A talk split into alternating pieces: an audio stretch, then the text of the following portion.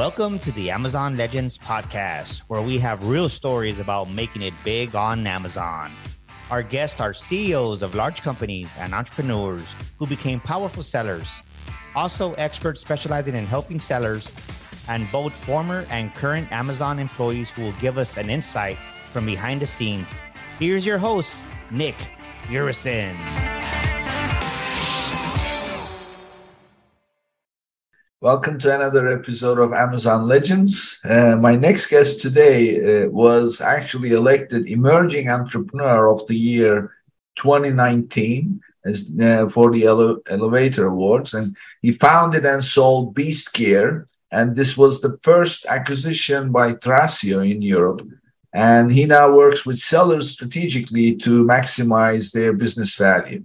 So he's also a nature nerd music and exercise fan all together. I'm sure he's found a way to do them all at the same time. maybe running in the nature while listening to music. So everybody meet my guest, Ben Leonard. Welcome to the show, Ben. It's good to be here, Nick. Thanks for having me. So you built an Amazon business and sold it for big bucks, and uh, now you advise sellers to be able to do the same. So if you could share with us one piece of advice for Amazon sellers building their private label, what would that be? Make lemons, make lemonade out of lemons. There you go. When you've got, when uh, life gives you lemons, make lemonade. That's a better way to put it. Yeah. Okay. So, what does that mean in terms of a seller? So, define the lemon for the seller, and then we'll obviously figure out the lemonade. Yeah, it means embrace difficulties because I see people posting all the time in the Facebook groups and the Reddit and the Discord chats when they're talking about e-commerce and particularly Amazon about how difficult things are. You know, they're banging their head off a brick wall. They've come up against this latest obstacle. And you can't change that. It will always be like that, especially with Amazon. Amazon is can be really tricky at times. And so rather than get so downhearted when there are difficulties, consider that maybe that difficulty is going to end up being an advantage for you. And actually, the obstacle is the way, right? Which is actually the name of a really great philosoph- philosophy book by Ryan Holiday. The obstacle is the way. So, and, so let ahead. me give you an example. So, give, tell me this: how this becomes uh, an opportunity. So, just one of the ra- la- latest up uh, posts in one of the Facebooks Facebook groups that I'm in. The, the guy says, I have seven pictures. Mm-hmm. I uploaded them. Well, I put them in my flat file. Mm-hmm. It shows up in Seller Central. And when I go to the listing, one of them doesn't show up. Yep. So why? Now, obviously, it's very frustrating so tell me how this obstacle becomes an opportunity. It become well straight off the bat. That particular obstacle, whilst incredibly annoying at the time, becomes a learning opportunity because every time you have a difficulty in e-commerce, it's an opportunity for you to learn. And consider that many, many, many of your competitors will just, as soon as they come across an issue like that, they'll just give up. And this is why I talk to sellers all the time who have really under optimized listings, for example, images, as you've just mentioned. And I say, why are you not using all of your image slots? Or why is your A plus content or enhanced brand content missing this, this, or this? Or why have you not uploaded your video to this section? And the answer they got they gave me is, oh well, I had a problem and I submitted a ticket and I didn't hear back, so I just left it. Okay, and, so let, let's because this is everybody's pain point that I see it online. I also hear from my clients, and I experience it with my clients when we're doing mm. stuff. Things don't always work. So take this example of the image is not showing up. So how do you? What what would you do with this so that it becomes something that you learn from? Well, the first thing I would do is exactly what this person has done. They, they've gone to the community to find out you know, I guess the hierarchy of, of, of trying to figure these issues out. If we're going to get like really nitty gritty for a minute with like specific issues in when it comes to Amazon, I think for me the path is is simply one, ask people personally who I know who are also e-commerce or Amazon sellers. So that might be in WhatsApp groups or messenger groups, that type of thing. Two is go broader, go to Facebook groups, and they need to be good ones. There's plenty of terrible Facebook groups out there. But make sure that, you know, sense check the advice you get there because a lot of people give terrible advice in these groups. And if you don't solve it those ways, you know, YouTube, it's a phenomenal resource. There are so many great YouTube channels which will teach you. You, you search for your problem, and chances are somebody solved it and they put it on YouTube for you. The next stage is probably go to some kind of an expert, like an ex Amazonian who specializes in fixing these kind of issues. You know, Chris McCabe is a great one, for example. And finally, finally, submit a ticket to Amazon. Mm-hmm. So um, okay, I mean, I, I, there's a few things. So just playing devil's advocate for the listeners' sure. benefit. So um, you're right. There are so many Facebook groups, and a lot of them are really just mediocre at best. Uh, however, it's also not about the group, but the, the people in the group, right? Some some of them may be really good, but some of them not so good. Some of them simply don't know. And so differentiating between the people who are posting in that group. So when you post a question, you're to get a bunch of answers. How do you know which one to trust? I guess you could look for some kind of consensus, right? Yeah, look for consensus, but also make sure that you, you know, and you can do this in Facebook groups, right? You can look back uh, you can click on a specific person, even if you're not their friend on Facebook, but you can see what has been their activity in the group. So then you can go back and see, well, what else is this person saying? And does it generally make sense? Yeah. Or is this a person who's just kind of regurgitating something they they think they've learned somewhere else, which may be completely out of date or completely false, or hopefully they're not. This is unlikely, but hopefully they're not trying to give you some sort of malicious answer that's going to mess it up even more for you. A lot of this is just using common sense. Yeah. And you mentioned youtube as the next thing. Now with youtube there is a lot of outdated information because once you upload something to youtube let's say amazon comes up with something about how to you know, update item data and now the next thing is like the easiest one is search terms, right? So search terms now you have so many characters. Before it was different. So if you find a video that's outdated, that's the danger. So how would you avoid that those situations? I would be ensuring that you are watching a video that is recent. I would check if the video that you have watched, I would go look at the channel for whoever has created that video and see if they have created a new video with an updated version. And I would search around and find channels which are frequently updated and subscribe to them. So, my favorite channel for specific nitty gritty tactics is Stephen Pope's channel, my Amazon guy. Um, other than that, I subscribe to a lot of channels which sort of provide more broad, general advice rather than specific tactics, and then they don't go out of date, right? So it's yeah. about having a balance between business principles, which are timeless, and then specific tactics and making sure you're staying up to date. Yeah, and uh, and the next one that you mentioned is go to the experts. So Chris McCabe, you mentioned he's a former Amazonian. Uh, in fact, he used to be a seller performance guy, right? Yes, that's right. And so yeah. you know he, he's a great one. Um, for instance, and um, there's quite a few. You know, have a quick search around for for. Us because I'm a big fan of talking to to to two groups of people. One is ex Amazonians who actually understand if your problem is like a specific Amazon thing and trying to either fix a glitch or find a human being in Amazon who's actually going to talk sense to you instead of some terrible copy paste.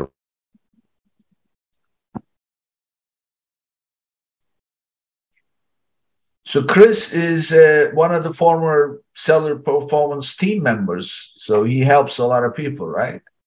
Yeah, and I'm a big fan of of advising people to speak with ex Amazonians if it's like an issue, some sort of a glitch in Amazon, or you're tr- desperately trying to contact a human who's going to give you a real answer instead of a copy paste answer. So, Chris, John Durkitz, who's our uh, deal director for North America Ecom Brokers, he's ex Amazon, for example. So, he's a big help for us. And on the other hand, the other group of people I love to direct uh, sellers who have difficulties to talk to is sellers who actually have a track record of having been there and done it. and they've probably come across many of these issues. And so that's again when you're looking at if you are looking at a Facebook group or a subreddit or a Discord or in the Amazon groups or YouTube or whatever, check the credentials. Do a bit of googling around as to who this person is. Do they know what they're talking about, or are they just some guy? Yeah, yeah. I mean, experience is everything, right? So uh, yeah. it's it's about knowing what's coming your way before yeah. it hits you in the yeah. face. So uh, and then you said finally seller support, right? Yeah, yeah. Well, actually, let me just slightly rewind and say I would submit a ticket first straight away because it's it's that takes a few minutes. Hopefully, if it's a small issue, and you know you might get you might get a decent response. And meanwhile, while you're waiting for a response, go and do all the other things we spoke about. And I do find seller support is pretty difficult, and we love to complain about it as sellers, but we also have to remember that that is the that the difficulty of seller support is the tax we pay for the enormous opportunity that Amazon gives us, right? Mm-hmm. You know, most e-commerce businesses who are on Amazon will have well in excess of 80% of their sales. Sometimes well in excess of 95% of their sales are from Amazon. So we shouldn't complain too much. Yeah, I, I agree. So one little tip that I kind of discovered myself, and now I advise everybody to to do it, is whenever I have an issue, usually it's not something that uh, is simple. It has either there's a file or there's a record or there's an ASIN. First of all, they will ask you what the ASIN is anyway. So uh, what I always say is get all the facts in an email yep. their ticket, create that ticket and send that ticket. Right after sending that ticket, but make sure you write that properly because, as you know, English is very important uh, in your communication with Amazon. It's three mm. paragraphs. Tell them what you are going to tell them and what you're asking for, and then tell them what it is, and then in the end, ask specifically, and then end the message with a question mark. Uh, a lot of people just vent in those emails and then it doesn't go anywhere. So follow that format and then submit any attachments or anything.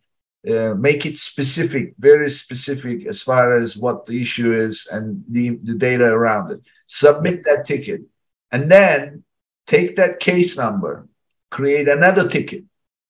And then in that ticket, just say, uh, uh, please refer to case number, blah, blah, blah for details.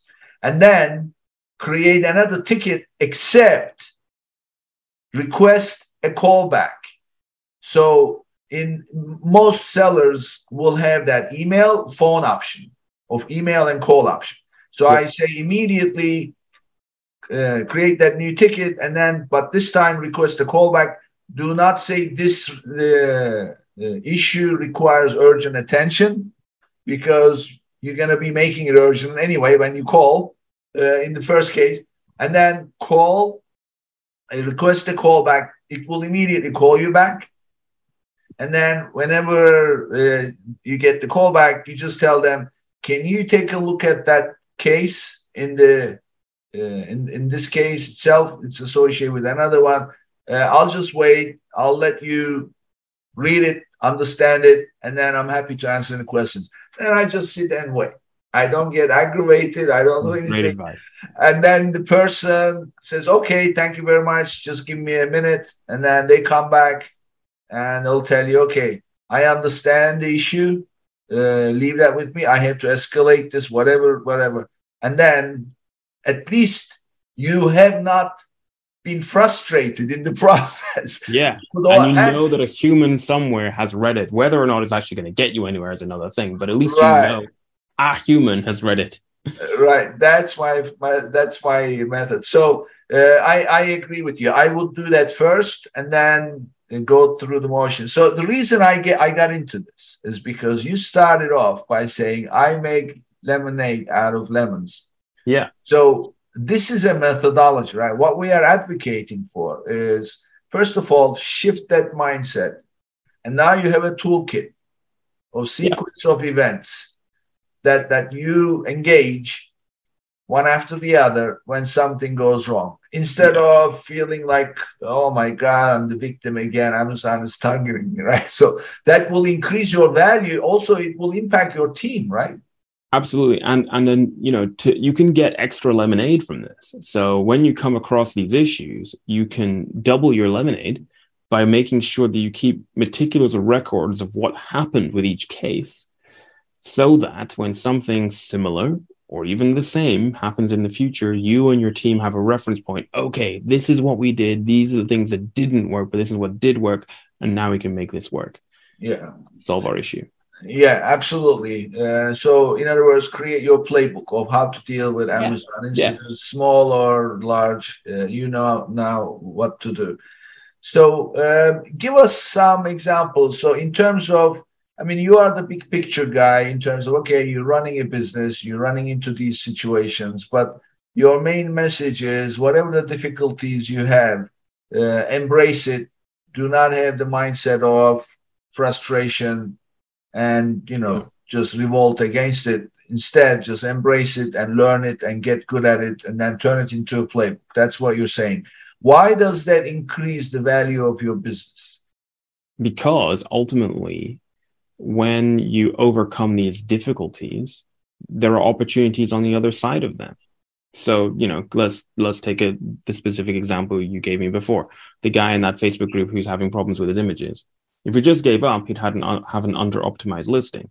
If he actually jumps through the hoops, overcomes the barrier to get that fixed, he's going to have a better listing, which is going to result in a better conversion rate, more sales, more profitability. The flywheel will spin. His business will generate more top line and bottom line, which makes it more valuable. Mm-hmm. And you can apply that thinking to pretty much any obstacle you come across in your business. So, uh, give us some examples of the the work that you currently do with sellers uh, how uh, what is common? What is it that people focus on that really does not bring much value but how do you help them? Well one thing that i see a lot of is people approaching us and saying i heard people are are uh, there are organizations out there that will, will pay me a lot of money for my business. Can you take a look? And we take a look and there's a few problems. The, the first problem is that their business is not worth anything near what they think it is because it's actually really t- still too small. Being small in and of itself is not a problem, just means you got some work to do to get bigger. But then the key underlying problem that we see is people, not all, but a lot of people are still living in this, this past era from sort of between 2014 and 17 ish of sell stuff on the internet and make some money there's sort of nothing wrong with that, but you ain't going to build a sustainable business that's actually worth something because what investors want is a brand. They want sustainability, they want longevity, they want a raving cult like following of fans who are loyal to your brand, feel excited about your brand, maybe even love your brand, and will continue to buy products from you. And a brand which isn't just stuff selling on, on Amazon, it's not just an Amazon account, but which they can sell on all sorts of different channels, maybe even in retail all over the world. So the key that I think people need to focus on really is brand. Okay, so what you are saying is do not focus on profit or sales, focus on building value. When you do need to think about profit, you need a profitable and growing business for it to be of interest to a buyer. But when you underpin that with a strong brand identity, the business becomes that much stronger. I mean, if you think if you think about it this way, if you sell some stuff with no real brand identity and nothing that you would consider, you know, if people think about what are your favorite hobbies and interests, I bet you have some favorite brands associated with that, right? If you're into fishing, I bet you have some favorite brands that produce your fishing gear. I bet you have some favorite food brands that are sitting in your cupboard right now how do those brands look, feel, behave, and what assets do they have in terms of a website, social media, email marketing, etc., etc. If you're not doing that, then there's no word of mouth, there's no loyalty, there's no attachment, there's no excitement, there's no repeat custom. And if you do do that, then the profitability, the growth that you just mentioned, that will come that much faster and that much more sustainably. And you can be a lot more sure that it's going to be there in the future. So a buyer will find it a much more attractive proposition to invest in. Yeah, I mean, uh, at the end of the day, uh, you're talking about well, there's two, as you know, there's two business models if you're selling on Amazon or frankly anywhere else. You either buy and resell Mm. items that are in demand, or you create your own brand and sell the items under your brand, which they call private label. So um, there is no value. You're not building value in a reseller operation, right? That's that's the bottom line. Pretty much. There are some huge reseller organizations out there, and there is there is some value attached to the IP they have created. They've created incredible systems and processes and methodologies and even their own tech for identifying products they want to buy and then resell. Yeah. But it is significantly more difficult to sell that. Yeah. Yeah. So uh, that means the business model becomes build your own private label. So, uh, I mean, that's what we tend to talk about on this on the show. We are always talking about how to build a uh, a successful Amazon account for your private label products and how to scale it. That's our subject. Uh, so, but even there are differences between them, and just because you, you you decided to create your own private label, that's, that's not enough, right? So you have to do it the right way, and then you also have to be able to scale it. So, uh, give us the the difference in the value that people create based on their how they handle it. So give us some examples. Like this one was a private label business, but um, this is what they were doing, which really impacted their value. What, can you share some of those? Yeah, um, had a client who had over 120 million views on TikTok, and that added a significant element to their brand identity and it added a significant uh, amount of momentum to the flywheel of their business.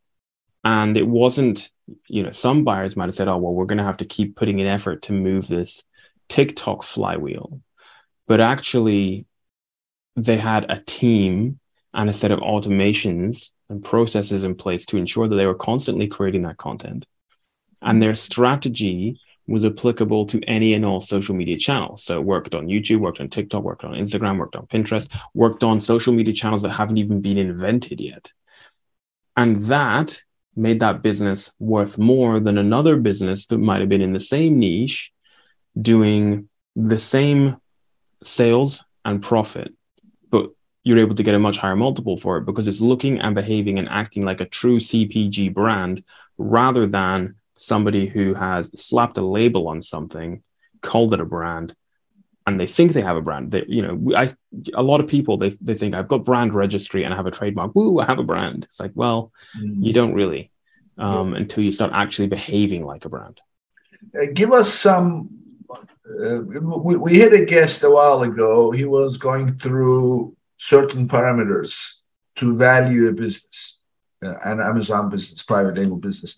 Uh, what are the so imagine you are doing surgery on an Amazon business. What are the mm-hmm. things that you're looking at to determine its value? And what should that be? The, the values that you're looking at. Yeah, we, we want to look at the seller's discretionary earnings, right? And so that is also known as EBITDA. Um, essentially, seller's discretionary earnings is an adjusted EBITDA.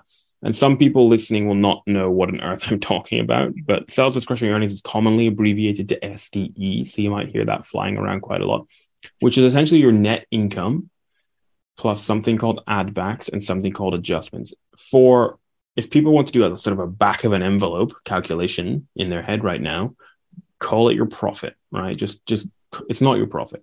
Mm-hmm. Call it your profit, right? Until you've actually spoken to to the likes of us who can actually help you calculate your true SDE. So I mentioned two other words there that people might be bamboozled about. What are add backs and what are adjustments? Add backs, when we're valuing the business, when we're calculating your SDE, we add back, or rather, we remove from the loss part of your profit and loss sheet costs which a new owner won't take on because either they were one off, so you paid for that trademark, you paid for that video shoot, you paid for that legal consult, New owner is not going to have to do that ever again. Let's wipe that off of the lost part of the P&L sheet. Or they are recurring, but it's not going to apply to the new owner. Your monthly accountancy fee. New owner's already got an accountant. Your monthly mastermind fee. New owner is not going to be in your mastermind. Your Helium 10 subscription. New owner is not going to need that, right? For instance, right?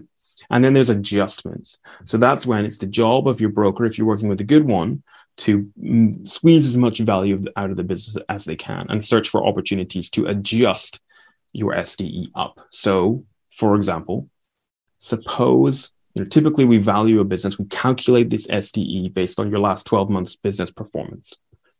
Well, suppose three months ago you managed to negotiate a new lower price on a product. Well, it wouldn't be fair to you if the new owner is going to get the benefit of that lower price and hence higher profit going forward but it's only contributing three months to the last 12 of your SDE. So we would adjust back the way as if every sale you made in the last 12 months, you bought that item at the new lower price, and that pushes your SDE up.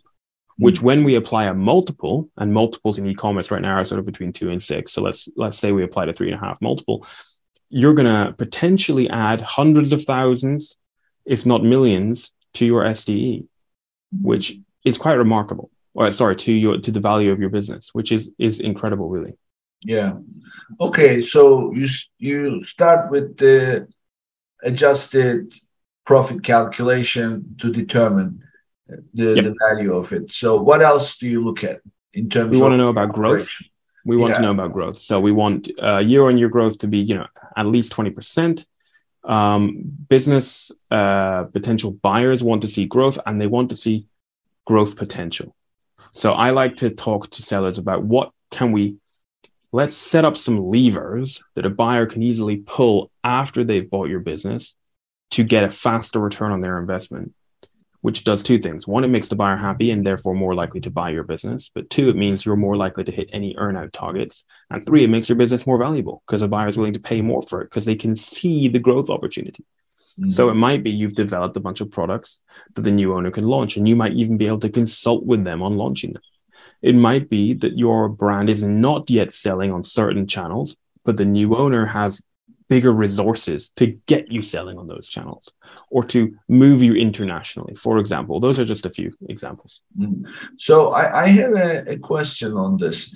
So let's say that you you you're successfully managing your Amazon operation. You've got five SKUs that you're doing very well, mm. a couple of parent with few variations under it, and and you want to sell the business. But at the same time, you have three other SKUs that you started to develop, but you don't really have the marketing budget to launch them, or you don't have whatever the case may be. They are sitting, you know, on the sidelines waiting for you. Yep.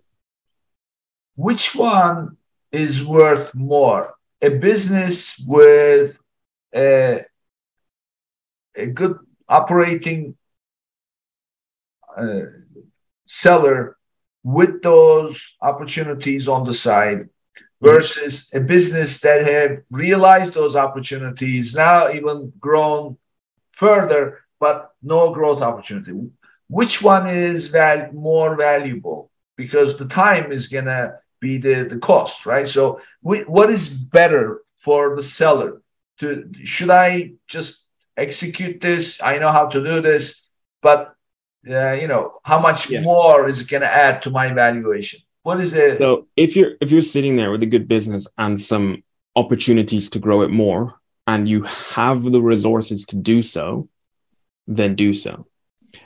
And I don't think you'll run out of growth opportunities for a new buyer because if it's your business, you're constantly going to be, you should be constantly iterating ideas, and there will always be opportunities, whether that's new products, new channels, new countries, more IP, working with different influencers, improving your marketing, etc. Right? There's always going to be opportunities. It's about how you spin that and how your broker spins that to potential buyers. When they're a good broker, should be marketing your business, not just kind of listing it on a website. Your other point about a business that doesn't really have any of these opportunities, I, I, I don't think that exists. I think there are businesses that have fewer opportunities, but there's always an, op- an opportunity.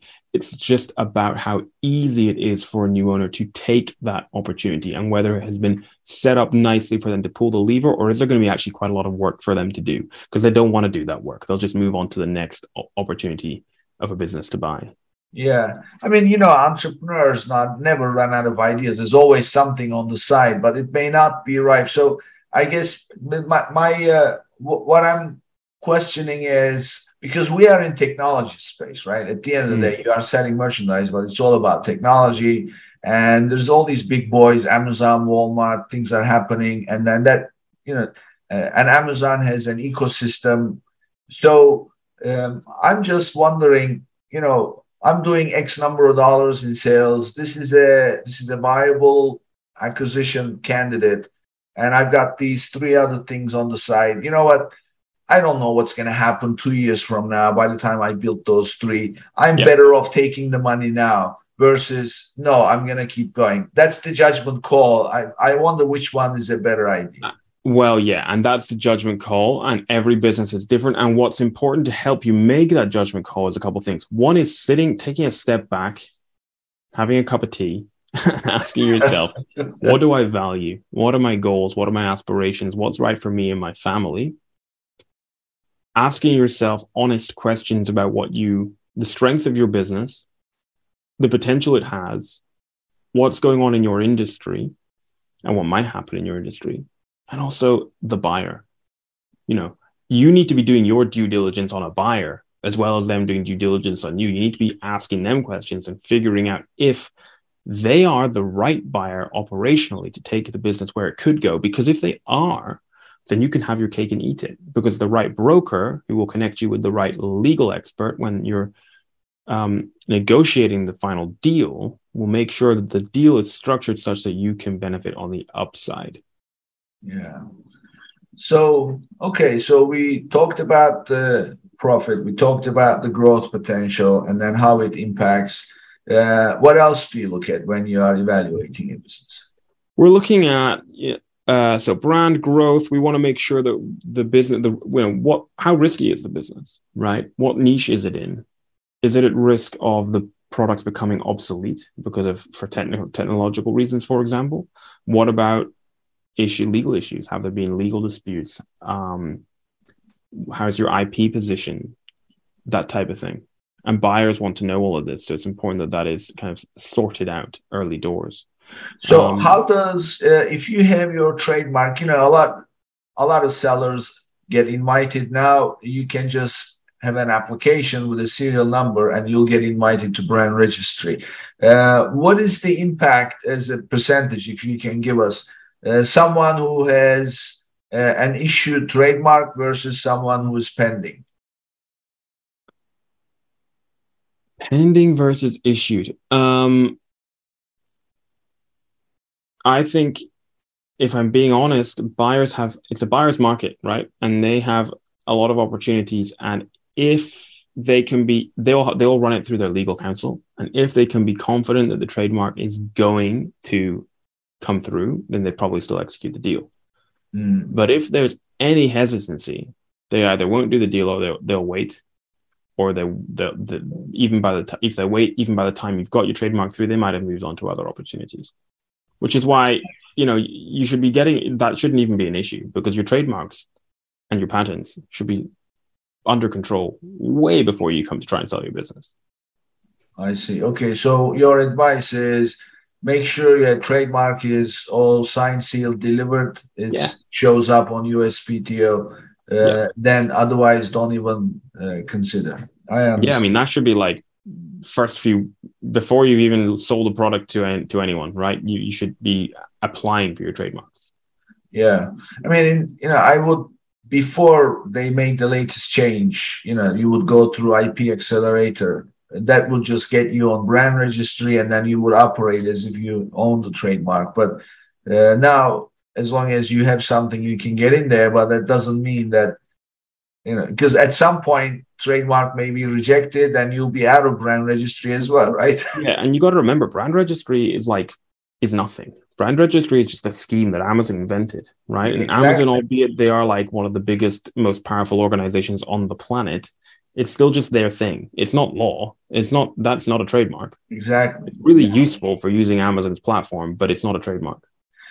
So for the listeners' benefit, do not even consider selling your business or put a put five minutes into it unless your brand is completely registered and it's over. All right, cool. So now uh, next, what else? So we've got the legal side covered. The growth is there the profitability is good. The adjusted, the picture looks good. Uh, what else are you looking? We want to encourage sellers, and this is why we work. We don't just like take a business to market like straight away. We'll work with sellers if they're ready to go to market straight away. Great, but we'll we'll work with sellers over a period of time. You know, many many months to get them where they need to be. And one of the things we encourage them to do is make their business highly transferable. You know, a new a buyer wants to pick up your business and drop it into their existing setup that means that your business is highly efficient. You're making use of automation tools where you can. You have outsourced where you can, both internally and externally. So by that I mean outsourcing to external organizations like agencies to run certain side parts of your business, and outsourcing internally to a team you've built, usually of freelancers, very often abroad in the Philippines, for instance, who will meet, be working on the day-to-day tasks so that you can have the vision and work on the business and not in the business. And the new owner could inherit this entire setup. It's highly efficient. It runs. And they're very happy to pick that up and roll with it. So in your experience ben which one is more valuable if there is any difference?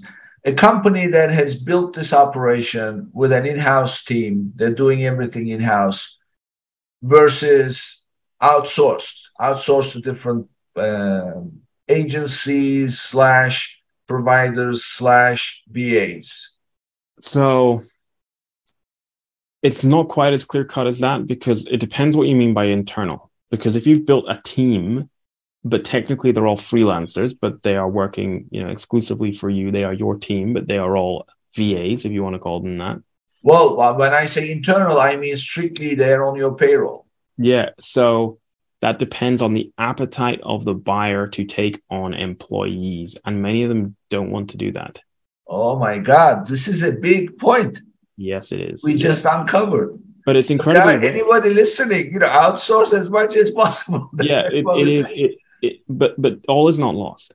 So, a couple things. One, it's quite rare to have that many employees on payroll in e-commerce for the types of businesses that we're talking about, right? It's relatively rare. When we do see it, it's when people have their own warehousing operation, that type of thing. Most of those people who want to sell their business are, or many of them, are going to take their team with them onto a new project anyway. The other part of it is that buyers, some will have an appetite to take on employees if the organization is big enough, right? And and it actually merits having employees and they can actually leverage the employees for other brands within their portfolio. But also you can set things up so you can have a transition period whereby your team continues to work on the brand and for a period of, of x amount of time and then they're going to go and come with you on your new project whatever it might be. Um, and if you don't have a project lined up you know these are things that you need to think about. And it's identifying buyers and again that's part of the job of the broker who actually have an appetite to inherit physical employees on the payroll. Yeah. I mean, this is, I would say to me, it, you cannot really stress this enough. If you are building it, because a, a lot of businesses also, there is this compassion aspect of it, right? So I'd rather hire somebody and then build that relationship and then make an impact on somebody's life and blah blah and then hire more employees rather than just outsource to somebody uh, that i don't even know i don't not much involved. Uh, so there's that culture. So what we are saying is if you are looking to build a business to sell then create that infrastructure the human capital around uh, not so much by hiring in-house employees but creating processes that you can then outsource to people or VAs or agencies or providers or anybody. That's going to be a lot more attractive package for the buyer because they can decide to keep them or uh, replace them, right? Yeah, but the, you can have you can have both. You can still build a culture. You know, I've worked with there are members of my team who I've worked with since my first brand in 2017. You know, and they're freelancers. They they're not employees. They're freelancers technically, um, but we have we we we are a team and we have a culture and we yeah. uh, are loyal to each other and albeit they're on the other side of the world we have a, a, a great relationship and so you can have both yeah yeah so the, the loyalty is to you not to the business though yeah and that's absolutely fine because absolutely, like yeah. like most like many e-commerce entrepreneurs the whole plan was sell the brand keep yeah. the team they stayed with the with the brand for a period of time. Then they then they came, came back with me on new projects, and that's that's great. Yeah, I mean, it, it, definitely what you are suggesting definitely is a mindset shift so for some people because yeah, they like they like to they like to they don't like to outsource they like to keep it in the house that there's confidentiality issues blah blah so they say no we'd rather hire people and uh, so this is so this is you are saying it goes straight to the value Okay, so we talked about the the operational, the team aspect. Uh, what else? Anything else you can share? Uh, we spoke about transferability. I guess the last big one that buyers are looking for is is documentation, right? Meticulous record keeping of everything. You know, you need to be in a position where somebody can say to you, "Can you find me this document from two years ago?" And that means your accounts, your tax filings, your safety certificates for your products, audits of your suppliers, records of third party inspections of your suppliers, your company certificates, your trademarks that we spoke about, any particular marks that your products need. Like in Europe, they might need a CE mark. In the UK, it might be UKCA mark. They might need special marks for PPE or toys or whatever it might be. Records of everything meticulously filed in a format that makes sense, probably in Google Drive, so that when due diligence rolls around, your life and the life of the buyer is a lot easier. Mm-hmm. How about your playbook? Your procedure? Yes, yes, your your yeah, absolutely. Your operations manual full of standard operating procedures on how to run your business. When you can show that to a buyer during due diligence, suddenly their anxiety levels drop. They're like, "Oh, great. We know how to run this business. We got a playbook." And that makes a huge difference. Yeah, I tell people. So, in fact, we had uh, a gentleman from uh, Carbon Six that uh, I mentioned to you when we were talking. So he uh, he actually built an Amazon seller, and then sold it, and then he built an Amazon tool software company, sold it to Carbon Six, and Carbon Six said, "Come run our mergers and acquisitions." So, uh, and he happened to be on our show, and we spent the entire show talking about SOPs, how to do it. Because his point was, and we didn't actually choreograph anything, and we don't. There's no scripting in this show. We just uh, we just nail down how we're gonna start. Uh, so uh, you know, we just started talking and, and I asked, okay, well, how do you increase the value of your business? And how do you tell us? You know, you've been through both sides of it as a provider as well as a seller. And we just ended up talking about how to build SOPs, what kind of an impact. And and there again, this the message was very simple. Do not take as building SOPs, writing instructions as a chore. They yeah. are not they are part of running the business. Yeah. And yeah. they are part of building the business, right? Yeah, and as you're doing it, do it with joy. Joy that A, you're getting things systemized so that other people can do things and you can focus on more important stuff. And B, it's adding value to your business. Yeah.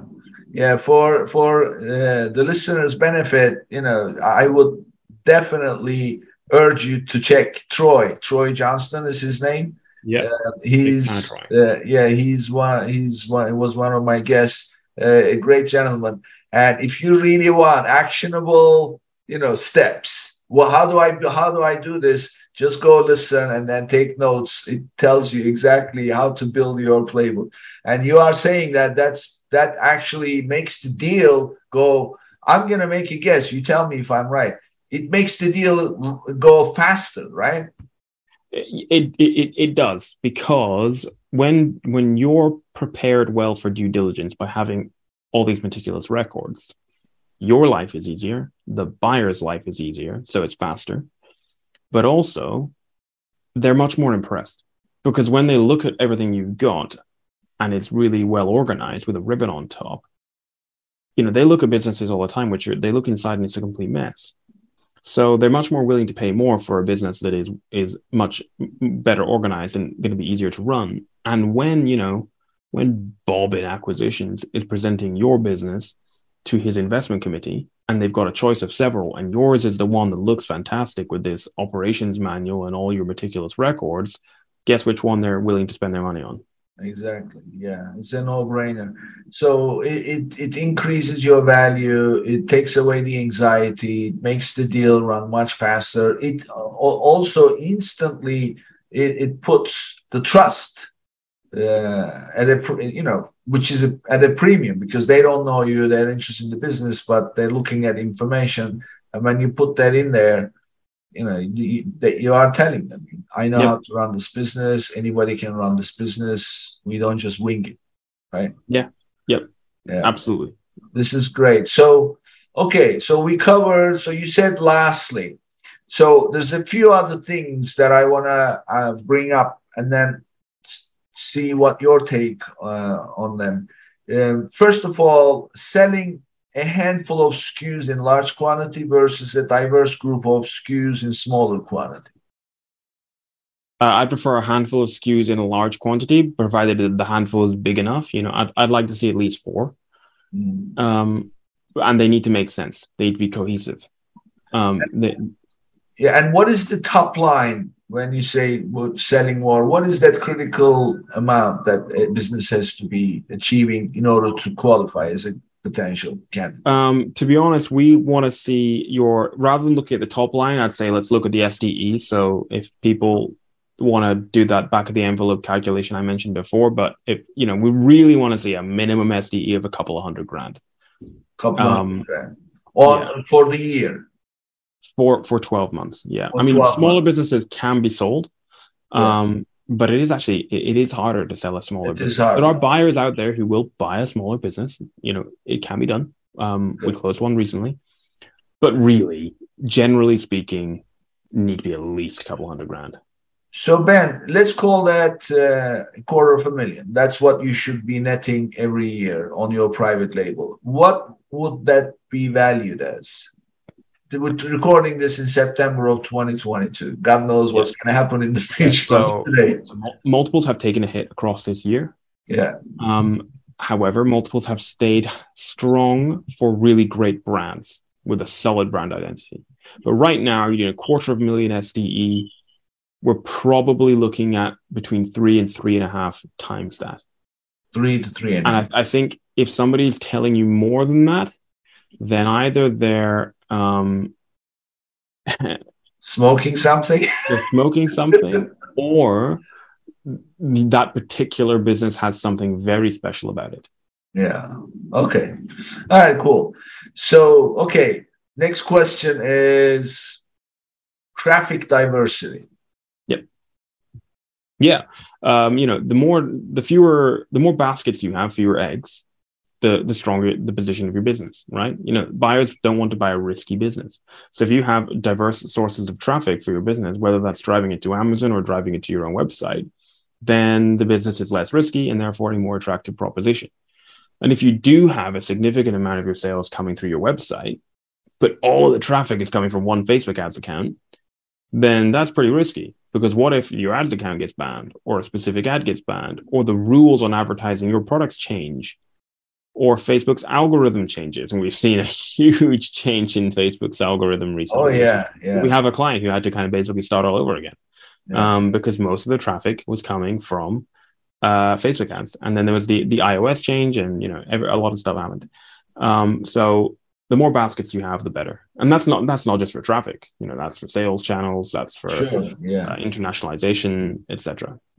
So as far as the the, the general structure. So let's say that you built your business and now they are going to acquire and the sale goes through. What is the best way to set up the seller central account? Because you know you, you are going to give up the seller central account, right?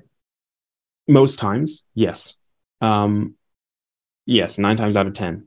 Um, so the best way is to have one seller central account for your brand Obviously, there will be, if you're selling in the UK and mainland Europe and the US and Mexico and Canada, there are different international accounts associated with that.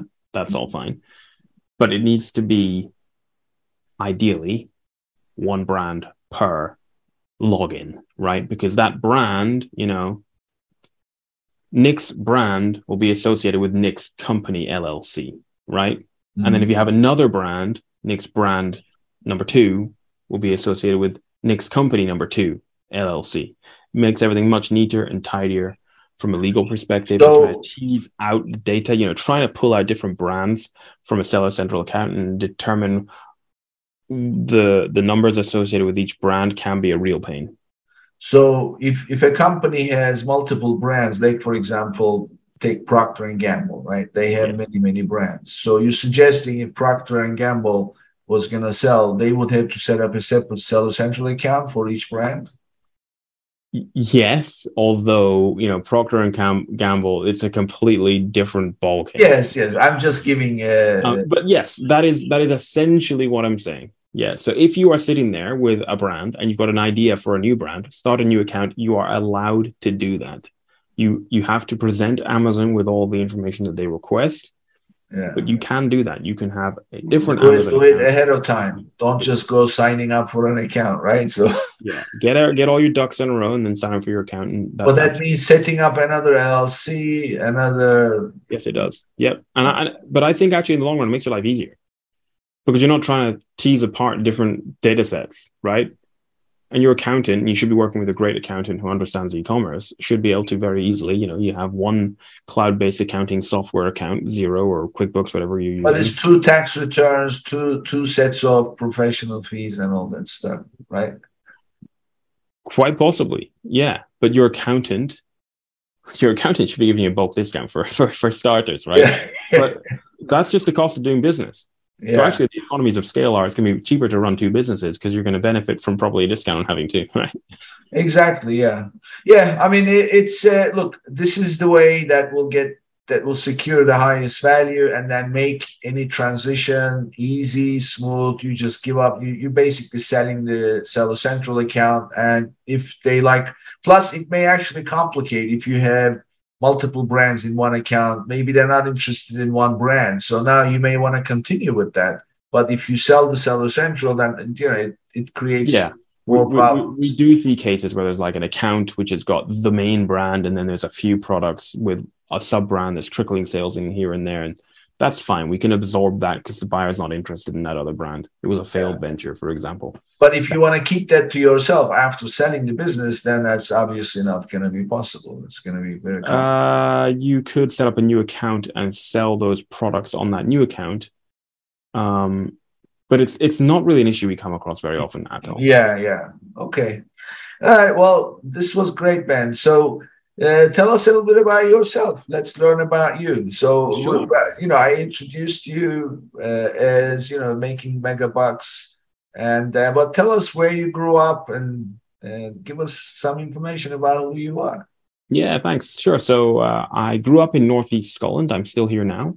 Um, I grew up just north of a, a, city called Aberdeen, which is well known in the oil industry. It's like the, the oil place in in Scotland. I guess Houston is probably the oil place in the US. Aberdeen's the oil place in Europe, and so there's a lot of Americans here. Um, my parents came here for oil, and um, Scotland is a beautiful place with great nature, and I became very interested in nature. And I ended up studying zoology and then ecology. And I worked in the oil industry as the ecology guy. My job was to make sure that uh, the oil guys didn't chuck chemicals in the sea, and um, I enjoyed that. And you know, I'm an outdoorsy guy. I paddleboard every not every day, but I, I paddleboard when I can. I live in a little little seaside town with a beach. Um, I, I got into e-commerce in a pretty random way. Back in 2016, I, I had a heart problem, and I had to stop work and stop my fitness hobbies. So no more boxing, no more CrossFit, no more lifting heavy weights while I recovered. I'm fine now. But I was pretty bored. So I decided to start a fitness brand to keep me um, motivated and occupied. And it turned out I was pretty good at it. And eventually I quit my job. And three years later, I sold the business for quite a lot of money.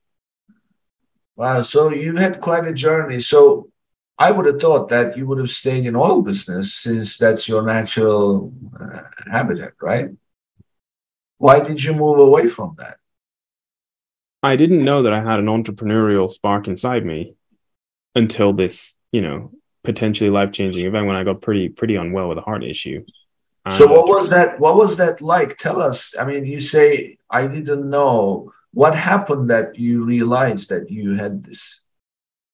Well, it started as a hobby, a bit of fun that might earn me some extra pocket money, but would just keep me give me something to do. And I imagined, oh, I'll just I'll sell these products to gyms, right? And I'll start with my local CrossFit gym, and we'll see where we go. And then I was like, uh, maybe I should set up a website. And then I was googling around and found out, oh, you can sell stuff on Amazon. It's not just Amazon that sells on Amazon; other people can sell on Amazon. We'll, we'll give that a try. And as as strangers on the internet who I didn't know started to buy my stuff, I got this feeling of, well, this is really cool I created something and other people want to give me money for it. And it became, I was hooked. And, um, and I became an entrepreneur. And now I guess I'm a serial entrepreneur.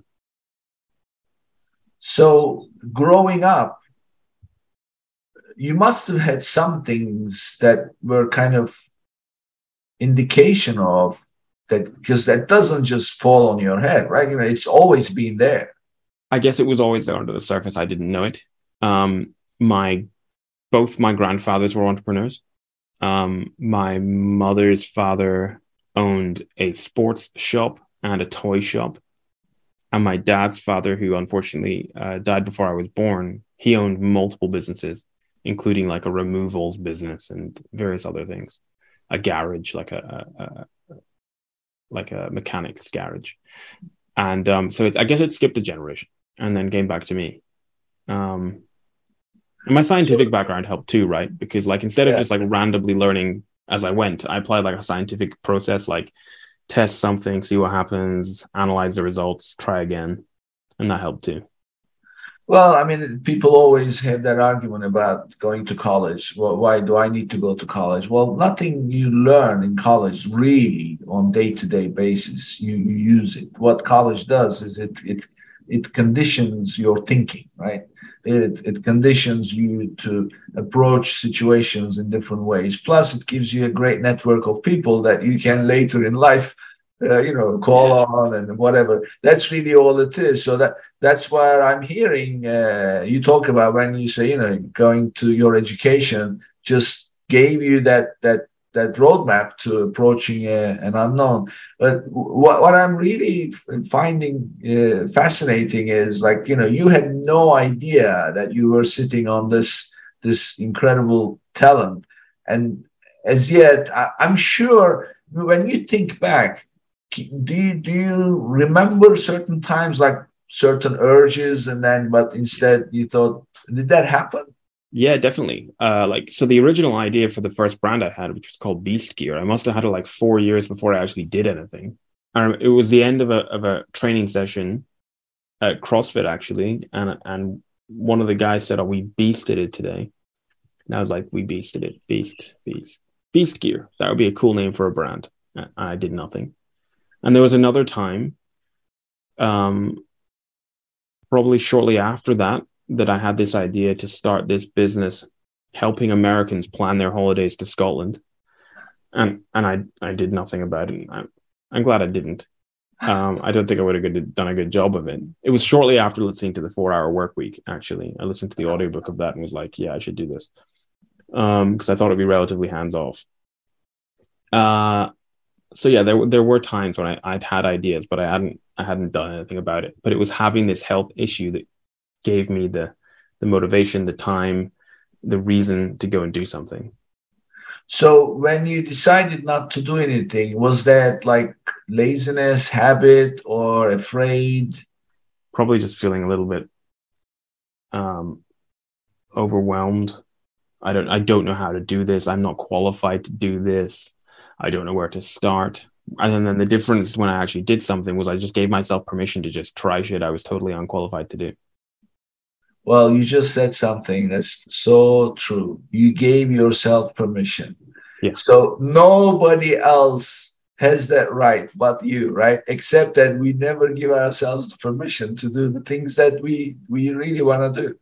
Absolutely. And so that's the thing, right? I had no business experience, no marketing experience, no product development experience, but I just went and tried. And so that's what everybody should do. You know, if you have an idea, just get started and see what happens. Well, you are the person that that everybody should look up to and say, look, why am I not giving myself permission to do this idea, to go after this, whatever? Here is a guy who finally did it and he made it very successful and changed his life, even though he suffered, uh, you know, a big blow. And don't wait because there's no tomorrow, right? Tomorrow is today. So yeah, absolutely. Give yeah. yourself. I say, give yourself permission to be successful. Love that. Yeah, that's and that's what you did. Yeah, yeah. That's I think that's the way to sum it up. Yeah. Great. So, Ben, give us your contact information. We'll obviously put that on the website and with the episode wherever it shows up. But uh, how sure, yeah. Um, so our website is ecombrokers.co.uk.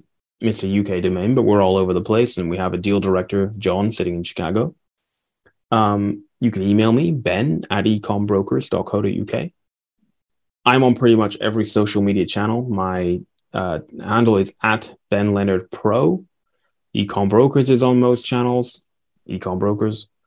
Um, those are the main places. Great.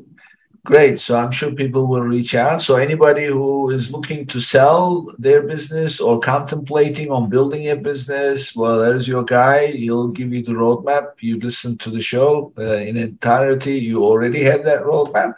So uh, reach out to Ben. And this was a great pleasure, Ben. It was great to have you. Thanks, Nick. Really appreciate it. Great. And that brings us to the end of another episode, and I'll see you on the next one. Thank you for tuning in to today's episode. Be sure and subscribe, rate, and review our show. And be sure and share an episode with a friend. And thank you so much for being with us today. We'll see you next week here on Amazon Legends.